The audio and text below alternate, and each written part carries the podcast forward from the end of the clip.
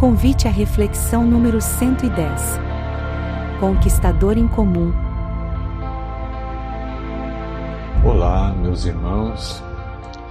Quem vos fala é Mário Mandelli, colaborador dessa casa Joana de Ângeles. Espero encontrá-los todos bem. Muito feliz por estarmos juntos em mais esse convite à reflexão e vamos rogar a Jesus, nosso Divino Mestre, que a sua luz e o seu amor nos ampare a todos, hoje e sempre. O tema de nossa conversa de hoje, o conquistador em comum, está contido no capítulo 35 do livro Fonte de Luz, psicografado por Divaldo Franco, de autoria de nossa querida mentora, Joana de Ângeles. E ela inicia a narrativa descrevendo como era a vida da humanidade terrestre antes da vinda de Jesus. E era uma vida bastante sofrida, onde as guerras e as dominações arbitrárias dominavam as paixões sociais. Vejamos o que ela nos diz no segundo parágrafo de sua narrativa. Por toda parte se espalhavam a hediondez, o crime e a miséria moral, reduzindo a criatura à condição de alimalha infeliz, que transitava sem rumo, conduzindo pesados fardos de sofrimentos e insatisfação. A palavra alimalha, meus irmãos, significa animal de carga ou seja, a maldade imperava. E as pessoas eram muito maltratadas, sem nenhum direito ou respeito pela dignidade humana. O ambiente em que Jesus viria nascer da antiga Canaã, ou Palestina romana, que na época vivia sob a ditadura do Império Romano, desde o século I a.C quando foi invadida pelo general Pompeu. Esse império oprimia a população por meio de inúmeras imposições oriundas de diversos impostos, bem como pela cultura da violência, tornando muitos judeus como escravos e cúmplices de sua corrupção. O império era auxiliado por um exército bem formado, o que aterrorizava ainda mais a população. A sua pior ferramenta não era a espada, e sim a opressão. Assim, naquela época, a brutalidade fazia parte da vida cotidiana. Esse foi o lugar geográfico em que nasceu, viveu e desencarnou Jesus fazendo-se participante das esperanças e dos sofrimentos do seu povo. As vitórias nas guerras eram comemoradas com um desfile triunfal, conhecido na antiga Roma como triunfos. O comandante vitorioso, muitas vezes um general ou um imperador, liderava um desfile cerimonial pelas ruas da cidade, frequentemente carregando troféus de guerra, prisioneiros e objetos capturados, enquanto era aclamado pelo povo. Esses desfiles eram uma demonstração pública de glória e poder. Os vencedores frequentemente exibiam troféus de guerra, que eram itens capturados do inimigo, como armaduras, armas, estandartes e escudos, como símbolos de sua vitória. Esses troféus eram exibidos em locais públicos ou templos, como testemunhos da conquista. Em alguns casos, os vencedores aproveitavam a oportunidade para humilhar publicamente os vencidos. Isso poderia incluir a exibição dos líderes inimigos derrotados em jaulas, forçando-os a marchar no desfile triunfal, ou sujeitando-os a insultos e escárnio público. É importante ressaltar que as comemorações dos vencedores de guerra poderiam ser marcadas por uma mistura de orgulho, triunfo, religiosidade e, em alguns casos, brutalidade. Em continuidade ao texto, Joana nomeia alguns dos personagens que marcaram suas épocas. Ela nos diz o seguinte: O mundo conhecia os nomes temidos dos vencedores de um dia, que deixavam suas marcas de impiedade, imortalizados em estelas de pedras, em monumentos de bronze, em construções que ruiriam depois, inscritos nas páginas da história. Os Ramses I e II, Assurbanipal, Salmanazar, Nabucodonosor, Ciro, Baltazar, Solon, Alexandre Magno, Aníbal, Júlio César, Marco Antônio. E são muitos, meus irmãos. São muitos que ficaram imortalizados na história pelas maldades cometidas. As paisagens do nosso planeta eram dominadas pelas trevas, e a ignorância aplaudia a força que submetia a humanidade. Nessas sociedades, a escravidão era uma prática comum e os escravos frequentemente não eram considerados iguais em dignidade aos cidadãos livres.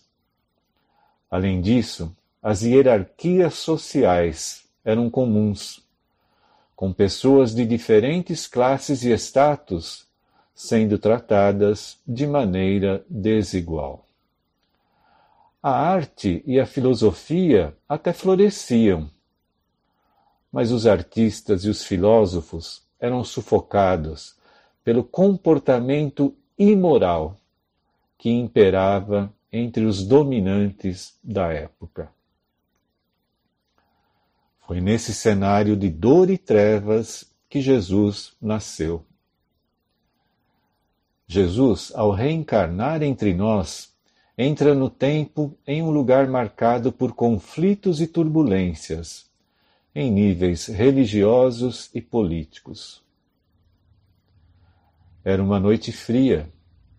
Aquecido pelos animais, ele mergulhou nos fluidos densos da matéria, para cumprir um planejamento milenar da engenharia sideral inaugurar uma nova época em nosso mundo a era do amor.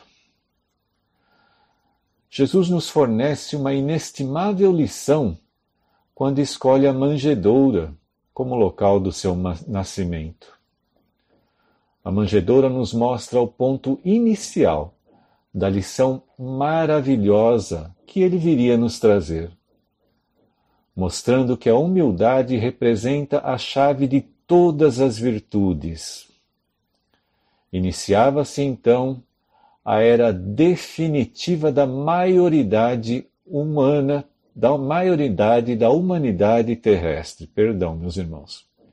Uma vez que Jesus, com a sua exemplificação divina, nos traria a lição que somente através do amor, através da fraternidade, poderíamos nos unir como verdadeiros irmãos, caminhando em direção ao nosso Pai maior, Deus.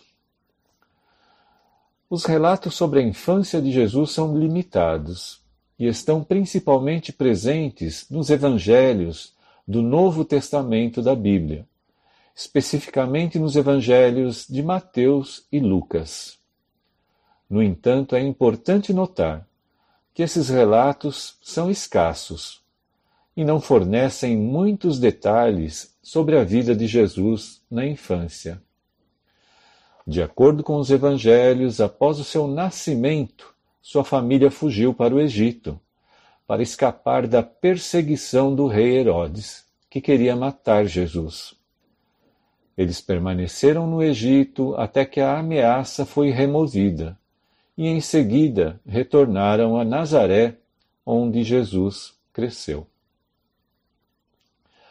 O único evento significativo que os evangelhos mencionam sobre a infância de Jesus é sua visita ao templo em Jerusalém aos 12 anos. Durante essa visita, Jesus discutiu com os líderes religiosos e demonstrou seu conhecimento e compreensão das Escrituras. Como consta do Evangelho de Lucas, no capítulo 2, versículos 41 a 47 que nos diz o seguinte: Ora, todos os anos iam seus pais a Jerusalém, à festa da Páscoa. E tendo eles já doze anos, subiram a Jerusalém, segundo o costume do dia da festa. E regressando eles, terminados aqueles dias, ficou o menino Jesus em Jerusalém e não o souberam seus pais. Pensando, porém, eles, que viria de companhia pelo caminho, andaram caminho de um dia, e procuravam-no entre os parentes e conhecidos. E como não o encontrassem, voltaram a Jerusalém em busca dele. E aconteceu que, passados três dias, o acharam no templo assentado no meio dos doutores, ouvindo-os e interrogando-os. E todos os que ouviam admiravam a sua inteligência e as suas respostas. Muito bem. No entanto, além desses poucos episódios, os evangelhos não fornecem muitos detalhes sobre a vida de Jesus durante sua infância e adolescência. A maior parte dos relatos bíblicos concentra-se em sua vida adulta e ministério público. Quando mais tarde Jesus inicia a sua tarefa em nosso mundo, divulgando a Boa Nova, a humanidade terrestre jamais permaneceria a mesma. Sua missão foi a de transmitir aos homens o pensamento de Deus e somente a sua doutrina em toda a pureza pôde exprimir esse pensamento. Seus ensinamentos foram deixados não somente pelas palavras, mas, sobretudo, pelos exemplos. Jesus tem por missão encaminhar a humanidade terrestre ao bem, disponibilizando condições para que o ser humano evolua em conhecimento e em moralidade. Com uma ação diferente dos conquistadores da época, Jesus acolhia pecadores, cobradores de impostos e outros marginalizados da sociedade.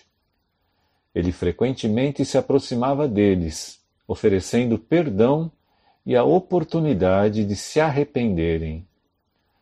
Jesus também valorizava as crianças, e frequentemente usava sua inocência como um exemplo de como as pessoas se de deveriam se aproximar do reino de Deus. Ele afirmava que o reino pertencia aos que se tornassem como crianças. Jesus também interagia com mulheres, o que era incomum na cultura da época. Ele mostrava grande respeito por elas e as incluía em seus ensinamentos. Em resumo, Jesus dirigia seus ensinamentos a uma ampla gama de pessoas, independente de sua posição social, religião ou status. Ele tinha uma mensagem universal de amor, compaixão, justiça e fé, que era destinada a todas as pessoas que estivessem dispostas a ouvir e seguir os seus ensinamentos. Sem desprezar os ricos e poderosos, mostrou a todos eles a importância de valorizar tudo o que vem de Deus, ao invés das questões puramente materiais. Em verdade, porém, após esse início de um período renovador para a humanidade, novos senhores da guerra surgiram, espalhando terror e levando a humanidade à servidão. Eles permanecem na memória dos tempos e deixaram seus nomes gravados como símbolos da crueldade. Joana descreve alguns desses personagens da seguinte maneira: recordados com temor, constituem a vilania insânia, conhecidos como Átila, Alarico, Gengis Khan, Saladino, Hitler, Eichmann, Mengele, porque a sociedade os preferiu por algum tempo, na sua desenfreada correria para a ilusão. Esses poderosos conquistadores de sua época passaram e não trouxeram crescimento e conhecimento para a humanidade. Ao contrário, trouxeram sofrimento e dor. Ao contrário de outros, como Caio Júlio César Otávio, que é citado no texto de Joana. E esse conquistador deixou um legado que incluiu a fundação do Império Romano e a criação de uma forma de governo que influenciou significativamente a história subsequente. Ele é frequentemente lembrado como um dos maiores líderes da Roma antiga. Fica claro, portanto, a diferença entre os conquistadores ligados ao mal e aqueles ligados ao bem e à paz. E o maior de todos eles, sem dúvida nenhuma, foi Jesus, considerado um conquistador incomum, devido à maneira singular como seus ensinamentos e sua vida transformaram a história, a sociedade e a cultura. Sem armas, sem artifícios, apenas com sua atitude suave e ao mesmo tempo enérgica. Jesus dividiu a história da humanidade entre antes e depois do Cristo. Seu legado continua a influenciar a vida das pessoas e a moldar o curso da história, servindo como uma fonte de inspiração para aqueles que buscam valores de amor, de compaixão, de igualdade e justiça. Finalizando esse capítulo, nossa querida mentora nos apresenta o Natal, explicando que ele é mais do que um marco histórico, ele representa um máximo nível do pensamento ético, que dignifica toda a humanidade. O Natal representa simbolicamente o nascimento de Jesus. Mas Jesus nasce para cada um de nós num momento diferente no momento da dor, da morte, da dificuldade financeira, da enfermidade de um parente, de um filho, numa hora de desespero ou num momento de grande ternura e de imensa paz. Logo é importante que o Natal seja mais do que uma festa em honra do comércio e das vendas de final de ano. Importante que para nós o Natal seja uma festa de intimidade, de coração, de família, de amor. É natural que podemos aproveitar essa data do Natal que o mundo comemora, que a Igreja instituiu, para reunir a nossa família. Todas as datas que pudermos usar para estarmos unidos será uma boa data para o bem de todos. Reunir a família, jantar, almoçar, trocar mimos, nenhum problema. O que nós deveremos ter cuidado é não transformarmos o Natal na simples troca de presentes. Não convertermos o Natal na mesa farta de comidas e de bebidas. Não. Natal não é isso. Nós nos valemos da data do Natal para fazer essa confraternização consciente de que o mais importante é abrir a nossa intimidade, a nossa gruta do coração, para que aí então Jesus possa nascer e que possamos então vivenciar os seus ensinamentos, colocando o amor, a caridade em prática com todos os nossos irmãos. Muito bem, meus irmãos. Era essa a mensagem que trouxemos. Agradeço a oportunidade e que Deus, nosso Pai amado, nos abençoe a todos.